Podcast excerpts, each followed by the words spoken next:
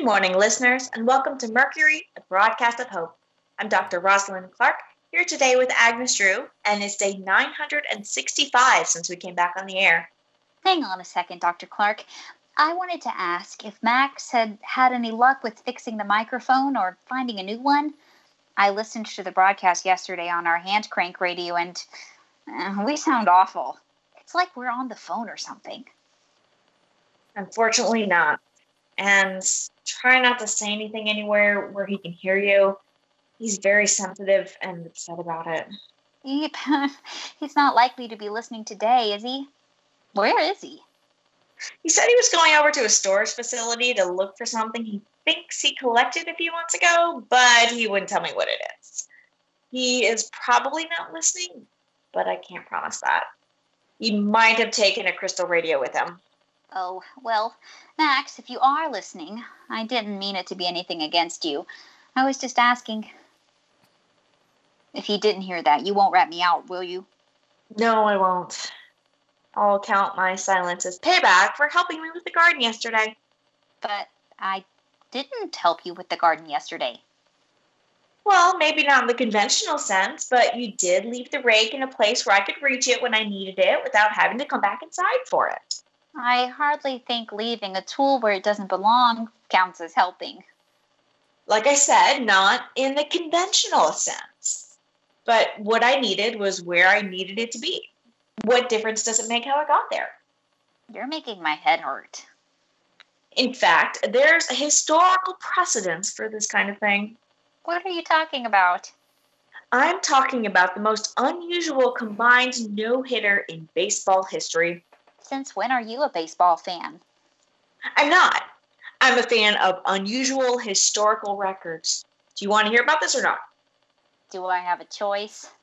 The year is 1917, June 23rd to be exact, and Babe Ruth is the starting pitcher for the Boston Red Sox. Hang on, I don't know much about baseball, but I do know that Babe Ruth was a home run hitter for the New York Yankees. But he started out as a pitcher in Boston. He was later traded to the Yankees, but that's not the point of the story. The point is that he was the starting pitcher on June 23rd, 1917. Now, Ruth was a pretty good pitcher, but on this occasion, in a game against the Washington Senators, he walked the first batter on 4 pitches. But Ruth had been in a really bad mood for several days, and walking the first batter didn't help. So he got into an argument with the umpire and got thrown out of the game. He actually went as far as to charge at the umpire and punched him behind the ear. That seems like an extreme reaction. It was. It took the Red Sox manager and several police officers to get Ruth to leave the field. And then a new pitcher came in, Ernie Shore, who pitched the game of his life. The runner on first tried to steal second and got thrown out, and then Shore proceeded to retire the next 26 Senator batters without letting any of them reach base by any means. Hang on.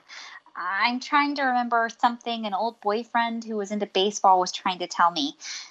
If the second pitcher got 27 outs in a row, isn't that a perfect game? Sort of.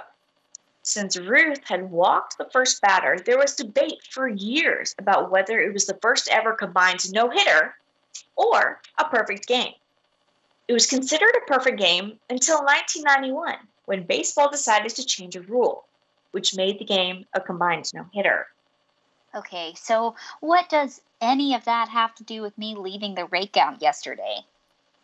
If Ruth hadn't walked the first batter, argued with the umpire, and got escorted from the field, Shore never would have had his chance at glory. None of those were things Ruth should have done, but he did them.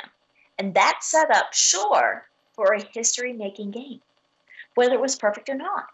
My point is that sometimes things happen that we don't mean to happen, but it can have a good outcome anyway. We don't always know what's going to result from our actions. Do you think it's possible that something good could come out of Max spilling water on the microphone? I mean, who knows? It's tough to imagine what that might be, but I guess it's possible. We won't know till we get there, I guess. I guess. Okay, well, you're welcome for leaving the rake out. I'll be sure to put it away next time, though. Sounds good. And now it's time for us to go for the day. For Mercury, a broadcast of hope, this has been Dr. Rosalind Clark and Agnes Drew. Take care of each other.